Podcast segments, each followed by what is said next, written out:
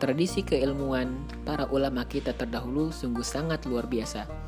Kaya akan literasi, penuh dengan ketulusan hati, sehingga sangat banyak karya-karya besar yang dihasilkan oleh para ulama kita terdahulu. Dan kini, karya-karya besar tersebut berupa berbagai kitab-kitab para ulama sudah banyak yang diterjemahkan ke dalam bahasa Indonesia. Namun sayangnya, kita umat muslim terkadang sukar untuk mendapatkan akses bisa belajar langsung dari kitab-kitab tersebut, entah dari kitabnya ataupun dari waktu untuk menyediakannya. Maka kini hadir Talaqikitab sebagai podcast yang akan membacakan kepada teman-teman semua literatur-literatur keislaman. Semoga bermanfaat, semoga berkah.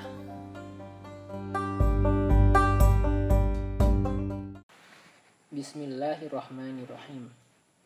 Selamat datang di Talaqikitab. Masih pada segmen Tarbiyah Ruhiyah.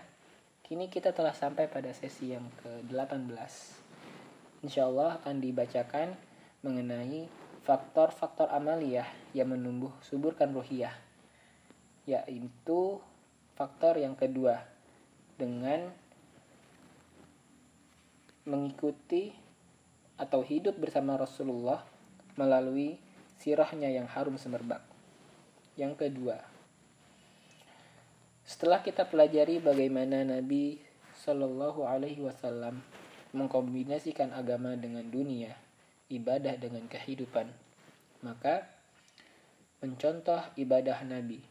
Hendaklah seorang dai mencontoh ibadah Nabi Shallallahu Alaihi Wasallam kepada Allah. Hendaklah selalu terbayang di benaknya bahwa sesungguhnya Nabi Shallallahu Alaihi Wasallam selalu beribadah sepanjang malam. Hanya sedikit beliau sisakan untuk istirahat, bahkan bertahajud malam hari sampai tumitnya bengkak.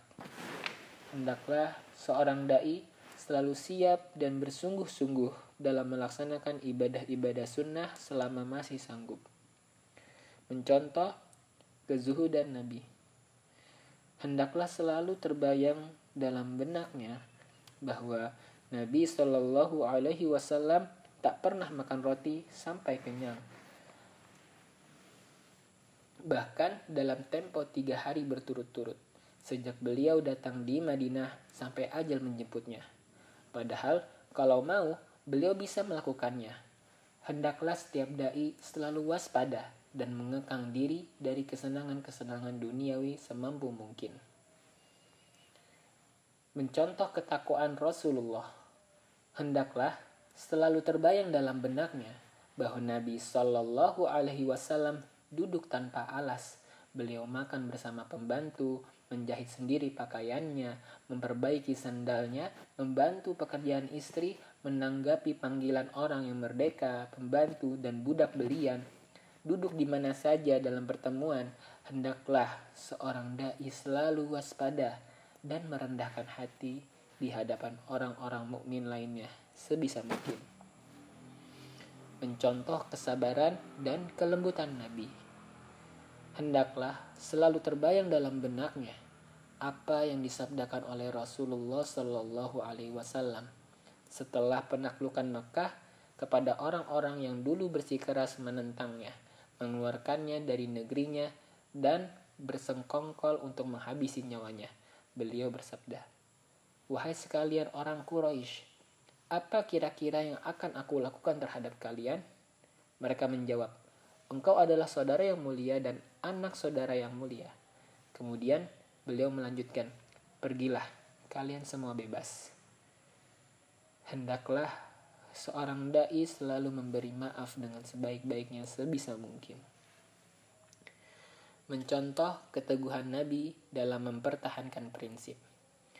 Hendaklah selalu terbayang dalam benaknya keteguhan Nabi Shallallahu Alaihi Wasallam yang langka dalam keberanian beliau yang mengagumkan terhadap orang-orang musyrik Quraisy, yaitu di saat beliau berkata kepada pamannya, "Paman, demi Allah, seandainya mereka meletakkan matahari di tanganku dan bulan di tangan kiriku supaya aku meninggalkan urusan ini, urusan dakwah ini, aku tidak akan meninggalkannya, sehingga Allah memenangkan dakwah atau aku binasa karenanya."